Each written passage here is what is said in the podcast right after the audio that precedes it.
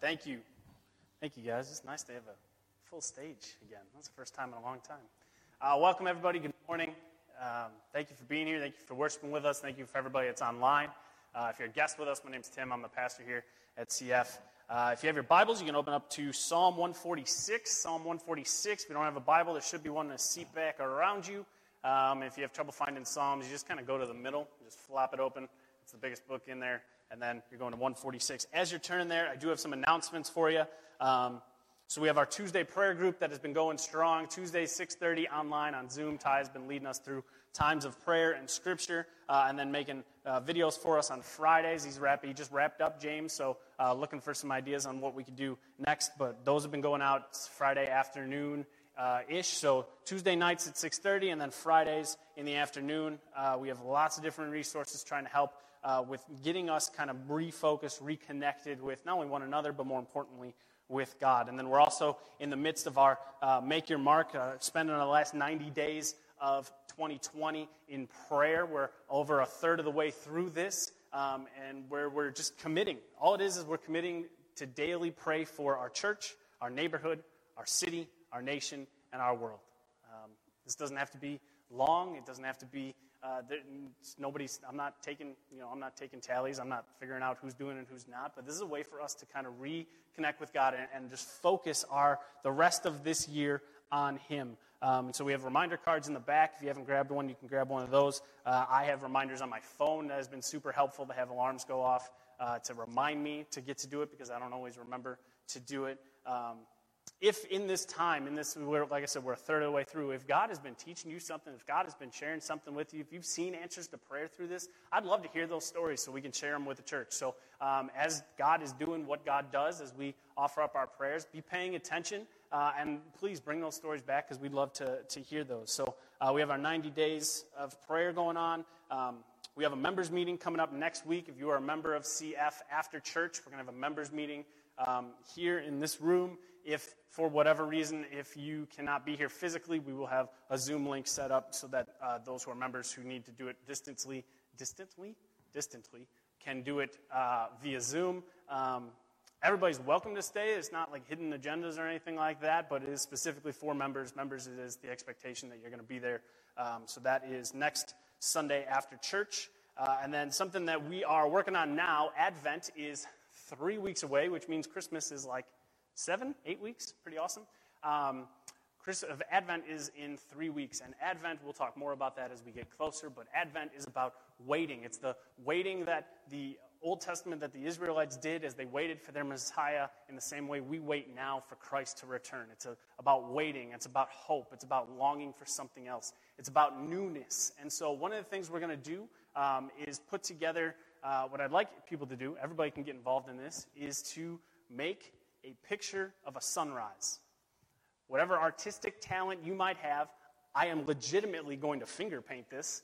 Um, and if you got kids, get the kids involved. Uh, we're going to make pictures of a sunrise because that is that, that reminder of hope and newness and a new day, a fresh start, a new something to long for. So uh, if you have any kind of talent at all, even if you don't, that's okay. Um, picture of a sunrise, nothing big, nothing fancy. Uh, and we're going to display them in the back. Um, if you're not super proud of it, like mine, I'm not going to put my name on it, but it'll go up there. Um, and so it's just a way for us to connect and be creative and use the different part, creative part of our brain. So uh, be working on that. And uh, if you would want to, you can bring that in on a Sunday and drop it off, and we will have those up displayed in the back as we celebrate and remember that uh, God is good all the time.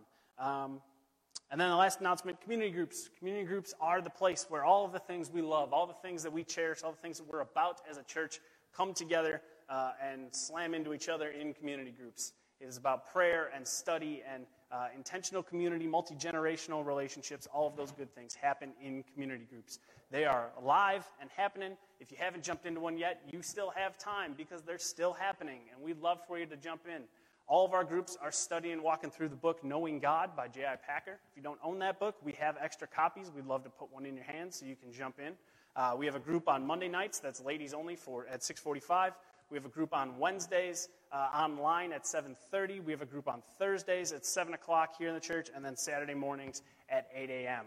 Um, so we'd love to get you connected and plugged into one of those. If you are interested at all in jumping into one of those, um, you can email uh, pastortimcf at gmail.com. You can text right now. You can text 312 767 7307, or you can sign up uh, on the back. There's a sign up sheet in the back table. You can do that as well, and we will get you connected and plugged into a leader. So um, please make sure you do that. Please jump in and connect with us. We'd love to. It's a great way to build relationships uh, and just spend some time with people together. Um, when we do them in person, it's in the cafe, it is socially distant, it's masks, uh, and then online, obviously, is online, so you're safe there too.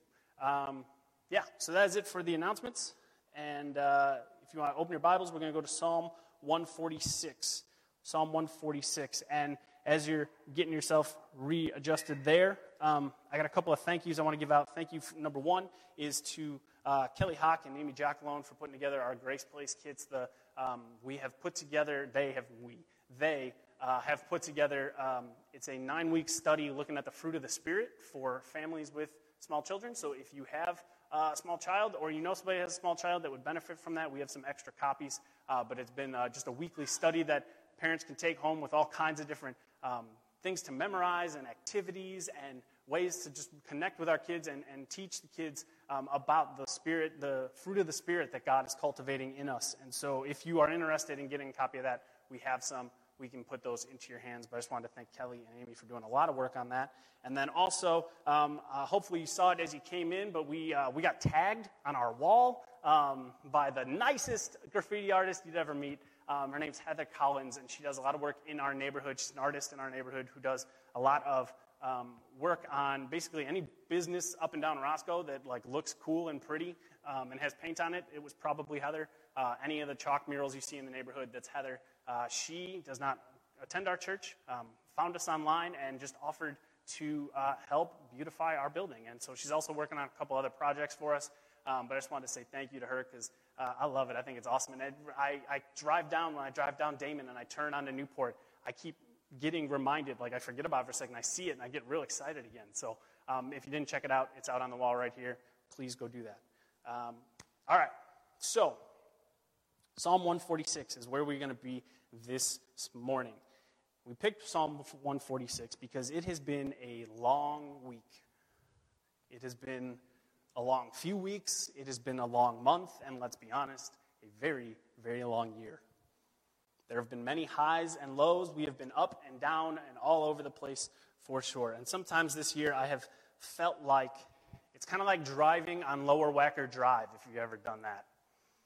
It is disorienting, it is confusing, and you just get lost. No matter how many times I go down there, I get lost every time. You lose your sense, you have no GPS, you have no phone signal down there, and you just get turned around. And generally, it's like, I know kind of where I'm supposed to go, but you make a left and a right, and then they're splitting lanes. And almost every time I have to drive down there, at some point, I got to pull out and I got to get into some sunshine and fresh light and figure out where it is that I am and where it is that I want to be going. And that's how this year has felt. That's what I want for us today is to get into the light, especially in light of the election and there are some who might feel excited, some who might feel a little lost. I want to try and bring us all to a place of kind of recalibrating ourselves. Excuse me. I kind of want to bring us to a place where we're recalibrating what we're looking at to help us. What is it that we are expecting to save us? What are we expecting to guide us? And one of the best ways to recalibrate yourself when you get lost in life, when you get so turned around and confused, and you say, "I know I'm t- generally I'm supposed to be going towards God, but I'm, I'm just feeling lost and kind of disoriented, is to stop and slow down and spend some time in worship. To put into perspective who God is and who we are and what it is that we claim to believe. And so that's our plan for us this morning that we would be able to, regardless of how you came in this morning and regardless of what you're walking out into when you leave here, that right now in this day, today, in these next few minutes, we can realign ourselves, recalibrate ourselves, and spend some time praising God. So that's what we're going to do. I'm going to pray, and then we are going to jump in to Psalm 146. Let's pray. Heavenly Father, you are good, and you're good all the time. Lord, we thank you for the sunshine and this delightful weather that we have. Uh, this refreshing breeze and warmth. Um, God, I pray for um, our church, for CF. Lord, I thank you for the faithfulness of keeping us in this place, for this building, for the repairs that have been done over the last year and a half, for the, all the work that has been done for generations to this building to keep it up and running, for the people who have served and loved this place. Lord, I pray for us now that we would continue on to be a light to the world, that we would continue on being, being a place that proclaims the goodness and the gospel, that proclaims that we trust in you, that we trust in the Bible, and that we hold fast to you. God, help us to be that light you have made us to be. Help us to, even within these walls, even within our own community, to seek unity with, amongst ourselves, to be encouraging one another and building one another up to not hurt each other, to not run and hide from one another when conflict does arise, but that we would be a people who deal with those things and strengthen our relationships rather than let them fail. Lord, I pray for Roscoe Village. I pray for our neighbors who don't know you, our neighbors who at times are lost, who are struggling with all kinds of different things. Lord, I pray that you would give us opportunities to step in and love them well to serve this community well, to care for this place well. Lord, we pray for those who have been affected by business shutdowns and the restaurants, and especially in Roscoe Village, who have been, sh- who have been affected by these business shutdowns and because of the virus. Lord, we pray for, um, God, we pray that you would move, that you would find ways to care for them and protect them through these things, Lord, for the different business owners who have put so much of themselves and their um, finances into these things, Lord. We pray that they would be able to thrive throughout this, that our neighborhood would be able to rally around them and care for them. Lord, we pray for our neighbors who are suffering, that they would find their hope in you, that they would find their rest in you. Lord, we pray for our city and we pray for unity amongst our city, amongst our nation, Lord. As we are in a time of transition with leaders and leadership, as we spend time this week casting our ballots and using our voice, Lord, we pray for unity. Now that those things are done, we pray that we might be able to move forward and see some healing and see some, some hope and some growth. Lord, we pray that, God, I pray that there would be a return to conversation, a return to dialogue, and being able to connect with people, even ones who don't believe or think the same thing that we do, that we would be able to connect and just have conversations, that there wouldn't be so much tension and anger but we would be reminded that everyone wants what is best for Chicago, everyone wants what is best for this country.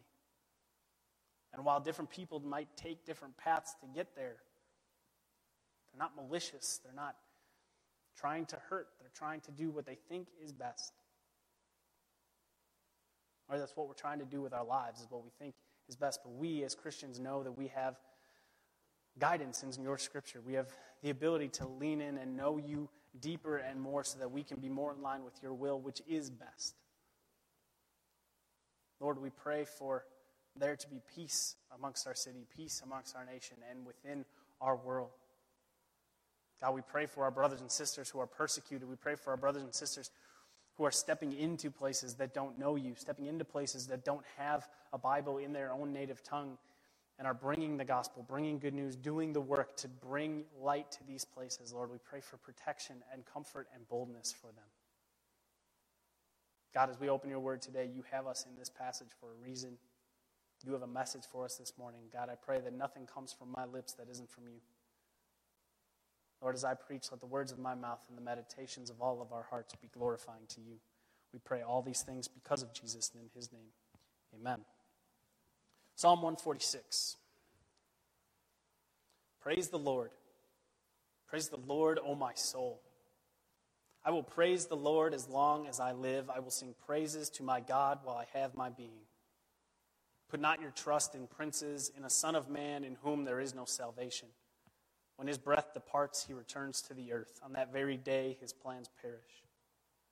Blessed is he whose help is the God of Jacob, whose hope is in the Lord his God who made heaven and earth, the sea, and all that is in them, who keeps faith forever, who executes justice for the oppressed, who gives food to the hungry. The Lord sets the prisoner free. The Lord opens the eyes of the blind. The Lord lifts up those who are bowed down. The Lord loves the righteous. The Lord watches over the sojourners. He upholds the widow and the fatherless, but the way of the wicked he brings to ruin. The Lord will reign forever. Your God, O Zion, to all generations. Praise the Lord. So, if you read the book of Psalms, they're often grouped. Scholars have gone back and looked, and there's themes that kind of connect certain Psalms. And um, this right here, Psalm 146, is through the rest of the book, the next five, the next four uh, Psalms, the final five, are all grouped together as Psalms of praise. It's actually in Jewish tradition, these final five Psalms would all be read together at morning prayer gatherings. The Psalms as a whole, as this book, is really a window into the human experience. It is full of joy and heartache, confusion and assurance, questioning and questioning and trusting in God. It reveals the highs and the lows of the human condition. And if you read through the Psalms and you get through all of that, the ups and downs, even within the same Psalm, where there are times where David says, God, where are you? And then a few verses later, he says, God, I'm resting in your presence. You get through all the ups and downs of all of that. We get to the end of the book, and these final five all revolve around and call the people of God to praise him. Each of these Psalms begins and ends with the phrase, Praise the Lord. Praise the Lord. Halal, praise. Yan is a shorthand for Lord. In the Septuagint, which is the Greek translation of the Old Testament, praise the Lord gets translated hallelujah. It's a compound word. It takes those two, halal and yan, and puts them together to be hallelujah. It's a church word that has crossed over into mainstream, and in doing that, kind of lost some of its sacredness, I think. Lost my keys, Oh, I found my keys. Hallelujah. It's first day, it's nice weather, it's not cold and rainy. Hallelujah. The Bears made a first down. Hallelujah. We use it as this way of showing like relief, gladness, but it is so much more than that. Because it's a word that literally means praise the Lord. It's important and it's sacred, and it's not supposed to be used trivially or casually. It's a word of worship and adoration. He begins the psalm and says, Praise the Lord, praise the Lord, O my soul. When something is repeated in the Bible, that means it's important. And when something is repeated in close proximity to itself, it means it's really, really important. It's an emphasis that should not be overlooked. For the psalmist, the praising of God is of the highest priority, importance, and value. And the first time he says it, it's a declaration to all who would hear, to all who would read, that they should praise the Lord. But the second time he says it, he's preaching that and singing that to himself. Praise the Lord, O my soul. He's telling himself, you need to praise God because, you know, praising God doesn't always come automatically, even for the followers of God.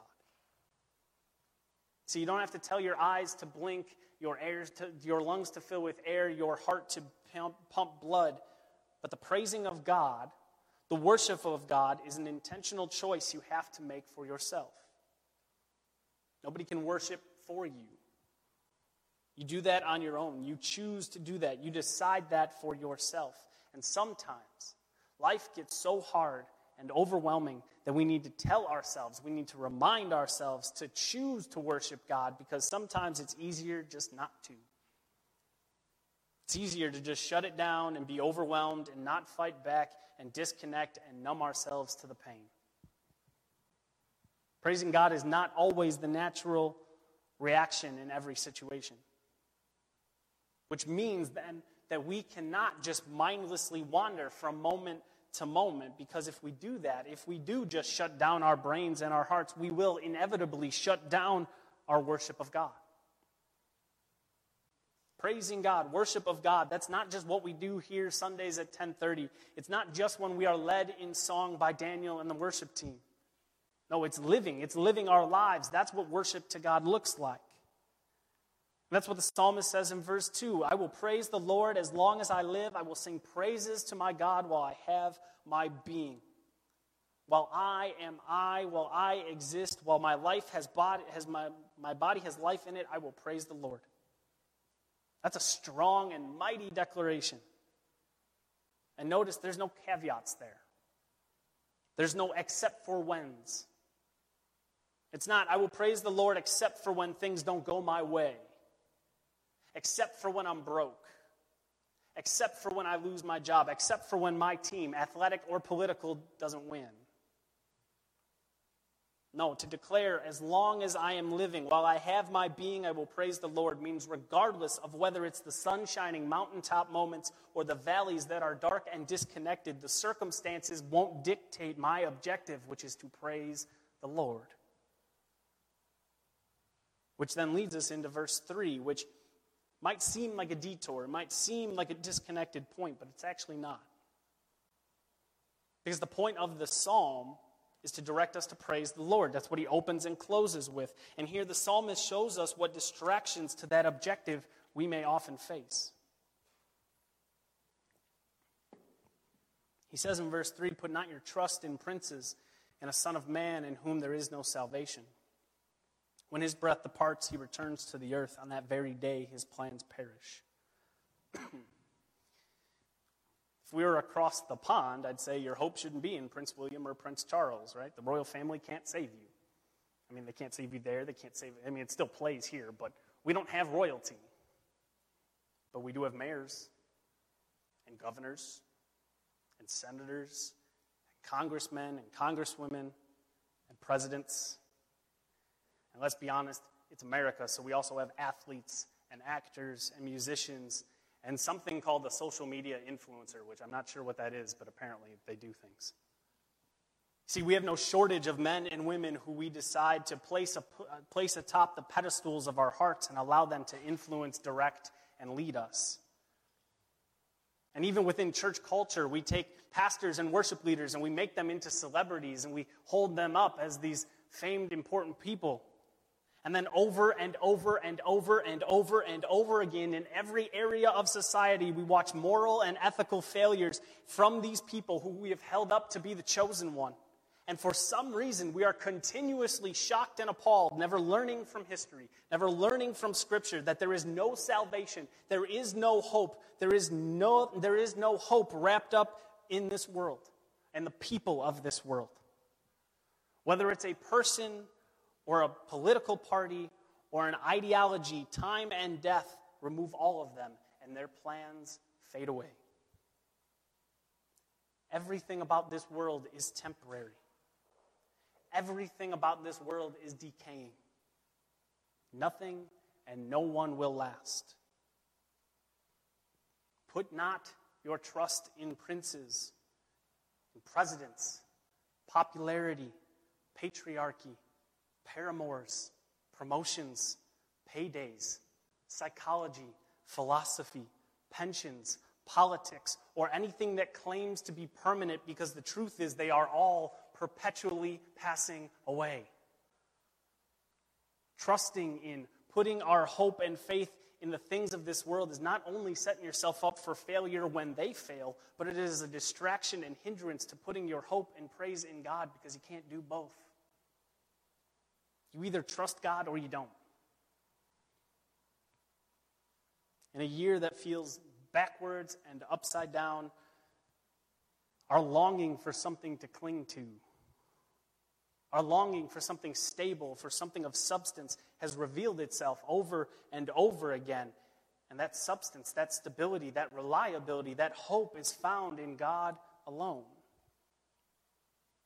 And that's what he says in verse 5 Blessed is he whose help is the God of Jacob, whose hope is the Lord his God. Blessed is the one whose help is the God of Jacob. That word blessed in some of your translations, if you don't have the ESV, it might say happy or joyful. It's a distinct spiritual joy being found in the one whose help is the God of Jacob. Jacob was a lying, scheming con artist. He stole his brother's birthright. He was a mess of a person. And one night he finds himself literally wrestling with the Spirit of God. They are literally just going toe to toe, throwing haymakers. And by the morning, he finds himself with his hip dislocated and he is clinging on to God, saying, Don't leave me until I am blessed by you. Don't let me go another minute walking without you. I need you. He humbled, he finally humbled himself and cries out to God. And every day, with every literal limping step, he was reminded stay humble, Jacob. Because God did bless him. Because Jacob would eventually become Israel, and through him and his descendants, God fulfilled the covenant to Abraham of making a people, a nation. And from that people, from that nation, the line of promise was continued on so that the Messiah, Jesus, would be born, the Savior of the world. See, the God of Jacob is the God who can take anyone and transform them and use them for his glory. The God of Jacob is the God who reminds us there is no one too broken, too sinful, too lost to be loved, to receive mercy and grace, and to be used by God. Blessed is the person who finds their help in that God. Blessed is the person whose hope is in that God, whose assurance of their future is grounded in the past where they have seen God move, and that affects their present. They can trust and rely on God because they've seen Him over the course of all of creation be faithful and just and trustworthy. And so we can move forward in the present and know that the promises He has made about the future are true and reliable. Blessed is the one who is there before the beginning, the one who trusts in the one who is there before the beginning, the one who began the beginning, because that's what God did.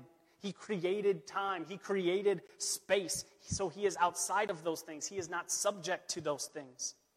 He created something from nothing. He spoke, and all of existence was formed. And He is still creating, still shaping, and cultivating. Verse 6 says he created the heavens and the earth and the seas and all that are in them. That's a Hebrew idiom for he created everything. Everything, everything. He created all of it. All of the known and still unknown existence was created by God. He speaks, and there is an active response in existence.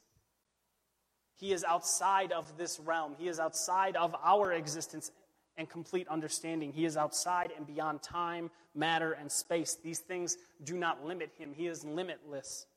He exists in an entirely different plane of existence from us. He is untethered. And though he is massive and glorious and powerful, he makes himself knowable. He has chosen to reveal to us so that he isn't just a cosmic force he isn't just this vague spirit or this distant deity, but rather our hope is in a relational, involved God who calls us through his creation, through his word, through his people. He calls us and says, Come know me better. Come know me deeper. And as you get to know him, as you get to learn and engage in a relationship with him, you find that he is the keeper of truth forever. He is faithful and true true to his promises, true to his word, true to his nature and character, and true to us. He is reliable and dependable, stable, constant, and consistent. We as humans are fickle. We fail. We change our minds. We change our thoughts and feelings based on the situation and moment we find ourselves in. We can be unpredictable and unreliable. God is not any of those things. God is who he says he is always. I got some verses that you can look up later on. Because God says He is sovereign in Isaiah 45 7. He says He's holy in 1 Samuel 2 2. He is righteous in Psalm 11 7. He is love in 1 John 4 7. He is eternal in Revelation 22 13. He is omniscient in Mark 13 32. omnipotent in Psalm 147 5, omnipresent in Deuteronomy 31 6, immutable in Hebrews 13 8, gracious in Exodus 34 6, just in 1 John 1 9, and good in 1 Chronicles 16 34. That's who our God is. And we who are in Christ, we find our hope in Him and have no need to fear or worry what kind of mood He is in, or how He will relate to us, or whether or not He will listen to us, or whether or not He will care when we go to Him. We don't need to beat ourselves up or wear ourselves down trying to win, earn, or impress Him. He is always faithful, always true, always reliable, always in control of everything all the time. And as you grow to know him and experience him, you begin to see quickly and clearly that our God is one of justice and he cares to see justice in his creation. We see it in verse 7. He executes justice for the oppressed. He gives food to the hungry. The Lord sets the prisoners free. He opens the eyes of the blind.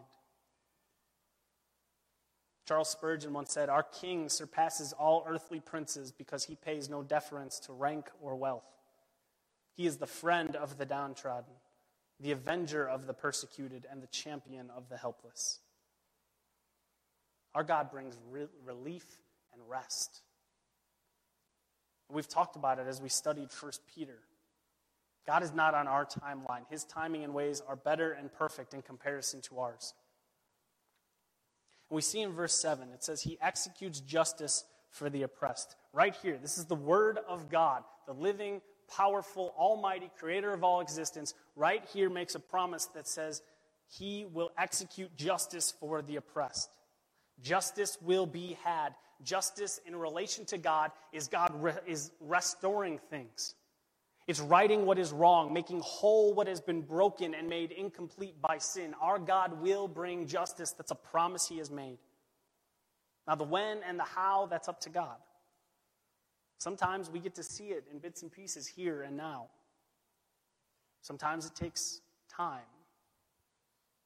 There are some places where it won't happen until Christ returns, but the promise is there, and He is faithful to keep His promises. No matter the injustice, no matter the darkness, our God is just and light and will expel the darkness once and for all. He is the God who gives food to the hungry. Multiple times when you read the Gospels, you see Jesus, not only is he teaching the good news, not only is he healing people, but he cares about physical needs, right? The feeding of the 5,000. He takes some loaves of bread and some fish and he feeds 5,000 plus people. And he preaches to them the good news of salvation by grace alone, through faith alone, in Christ alone. God cares about, yes, our spiritual well being and our spiritual health, but he cares about our physical health too. He cares that you need food and drink. He cares about your physical needs, and he will feed you both spiritually and physically. And when he feeds you spiritually, when you get to nour- nourished by the Word of God. Jesus calls himself the bread of life. It's that fresh from the oven, that sweet aroma, that kind of bread where you take a bite and just a taste isn't enough. You need more, you want more. Once you've had some, you can't stop. And yes, the bread of life will fill you and nourish you, but it will also lead you to want more and more of Him. He sets the prisoners free, He opens the eyes of the blind. Jesus came to set us free. While there were many in his day that wanted the Messiah, wanted Jesus himself to lead this revolution against Rome, they wanted him to be this political authority who was going to set Israel free from the bondage of slavery to Rome. And just because he didn't do that doesn't mean God liked or wanted his people to be subjects to Rome. God nor the Bible condones the abuse and mistreatment of any person, people, or group. And in time, God's perfect timing, not our timing, Rome lost its power over God's people. Because nothing, no matter how dark and evil and powerful it looks, can last. No, you see, Jesus came not to just set Israel free. Jesus had much bigger plans in store, much heavier chains to break. He came to break the chains of sin and death and hell, to free us from slavery we were trapped in, to set us spiritually free, to lift us up to call us to himself. And he does that by God entering into humanity, stepping in and walking the earth, the very creation that he made, he enters into and lives a perfect, sinless, spotless life and allows himself, it was his life was not taken from him, he allowed himself to be beaten and arrested and executed. And on that day, on that cross, he dies and he pays the penalty, the punishment that our sin, my sin, your sin, every sin ever committed deserves, so that we might find new hope and new life. Even though Christ died on that Friday and he goes into the tomb and it's literal darkness and it looks like the bad guys have won, that third day, Christ emerges from the tomb. He is alive. His sacrifice had been accepted by God. And so, for those who would put their faith in Jesus' life, death, burial, and resurrection for the forgiveness of their sins, there is restoration here and now. There is grace and forgiveness and hope and new life here and now. See, our God sees those who needed help. He saw us in our sin and knew that we couldn't do this on our own, and so He sent Christ to save us and set us free. That's the kind of God that we have. Our God sees those who need help, who need restoring, who need protection and care. And He doesn't just sit idly by as an observer, He is intimately involved in seeing the restoration, protection, and care come to fruition. The sojourner, the alien, the stranger, the immigrant, the one who finds themselves in a place that is not their home, God cares for them the widows, the fatherless, the weakest among us, those who society writes off, those who society casts off, those who society deem a burden, a nuisance, an afterthought. They are created in the image and likeness of God. They have worth and value and importance to God. He will not cast them aside. He loves them and cares for them.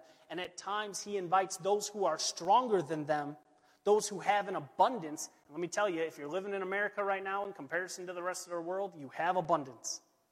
He calls those who are stronger and have abundance to be part of the care and love and protection of those who need it.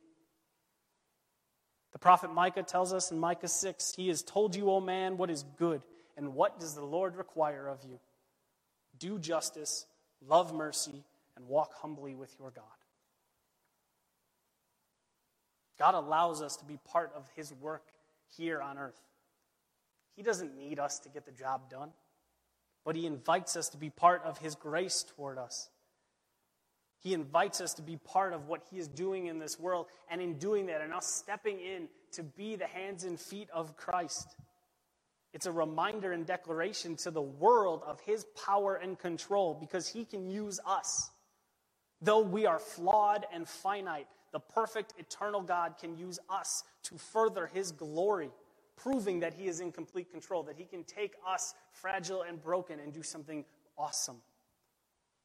Because the truth is, we don't get it right all the time. We screw up, we sin, we fall short, and yet the gospel hasn't stopped progressing. The church is still standing. The name of God is still being proclaimed because he is in control of all things all the time. And part of his sovereignty, part of him being the just judge, is that while there is grace and mercy to be had through faith in Jesus, there will also be those who refuse those gifts and instead choose their way over God's way. And for those, for those who reject the grace and mercy offered to them, the way of the wicked he brings to ruin. The way of the wicked God brings to ruin. God tears it down. What's done in darkness will always be brought to the light. If you this morning are pursuing wickedness, pursuing evil, pursuing some secret sin, and you think that you are getting away with it, you think, you know what, it's not hurting anybody, it's just about me. You think, I have it contained, it's not controlling me. I promise you, just because you haven't been dealt with yet doesn't mean it's not coming. God will have his justice. God will bring the ways of the wicked to ruin. And even if you make it all the way through your life, clinging and engaging to your wickedness, know that on that day you will stand before God Himself and give an account of your life. You will stand before the Almighty Creator, the holy, righteous King, and be judged for the life you have led. And if you stand before Him on your own, without the blood of Christ, without the grace and mercy and forgiveness found through faith in Jesus, you stand before Him lacking perfect righteousness, and you will stand before Him condemned. Right now, today, in this moment, God's offering you a way out. God's offering you grace. God's offering you forgiveness. If you will confess your sins, repent. That word literally means turn the other way and go in opposite direction. Leave that life behind. Seek the forgiveness and grace and mercy that God is offering you. Turn away from that life and leave it before it ruins you, and instead accept the abundant life Jesus brought for you, bought for you in his death and resurrection. Let today be that day. Let that day be that day of salvation for some. Let that day be that day you let go of that darkness and wickedness and you walk in the light. The psalmist close out this song similar to how he started it, declaring the greatness of God declaring that he will reign forever and nothing and no one can get in his way. The Lord will reign forever. Fact. I said today is about recalibrating. It's my prayer and hope that we would be able to, by God's grace, just slow down and recalibrate ourselves to being a people marked by love and trust in the Lord. That we would be a people who set our hope on Him, on the one who will never fade or falter, the one who will reign forever and ever throughout all generations. Because this God who is worthy to be praised, who is deserving of our praise, who is altogether holy and sovereign and good, may we, as long as we live with our hearts still beating, may we praise the Lord. May we wake up and realize that to put our hope in anything other than the one true God is foolishness. May we be a people who trust the God of second chances and third and fourth and fifth and sixth and seventh and eighth chances and ninth chances and tenth chances. May we be a people who trust in the God who takes us who are flawed, sinful, helpless, and hopeless and restores and strengthens and empowers us to be part of the work he is doing in this world. May we hope in the creator of all existence. May we call on the one who is faithful and true. May we be people who praise the God of justice and then pursue seeing justice happen ourselves. May we ground and root our hope in the God who gives the, gives the one who rescues, the one who heals, the one who lifts up, the one who loves, the one who protects, the one who upholds, the one who judges. That's our God. May we be a people the people of God who realize and recognize and pass on this knowledge and understanding of who God is to future generations, so that they too may cry out as we do today, standing in the grace and mercy and power of God. Hallelujah. Praise the Lord. Let's pray.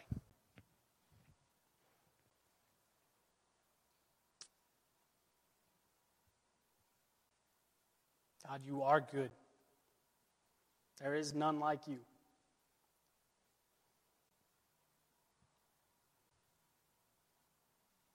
God, we know that we are only scratching the surface, just scratching the, the very tip of understanding who you are.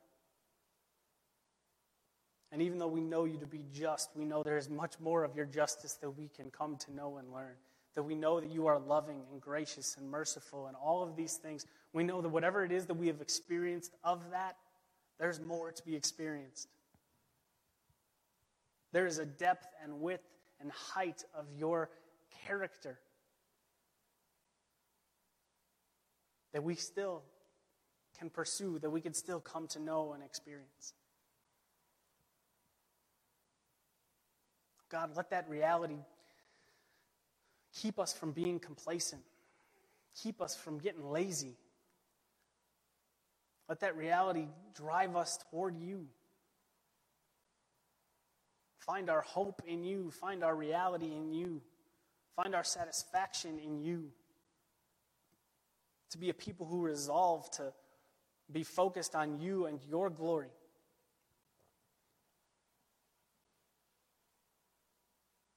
God, this year has been hard, and we're tired. And you know that. You're paying attention. You've seen this all the way through. God, we have had so many different things stripped away from us. We've had so many of our idols revealed to us, things that we didn't even realize were idols. Lord, I pray that we would see 2020 not as a wasted year, but a time where we are able to realign, recalibrate ourselves, our hearts, our minds toward you.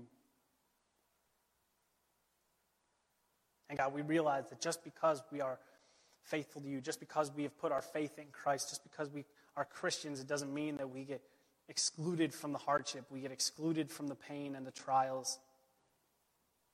But what it does mean is that you are there to walk with us, that you are there to comfort us, that you are there to be with us, to strengthen us, and to bring us through the other end stronger in our faith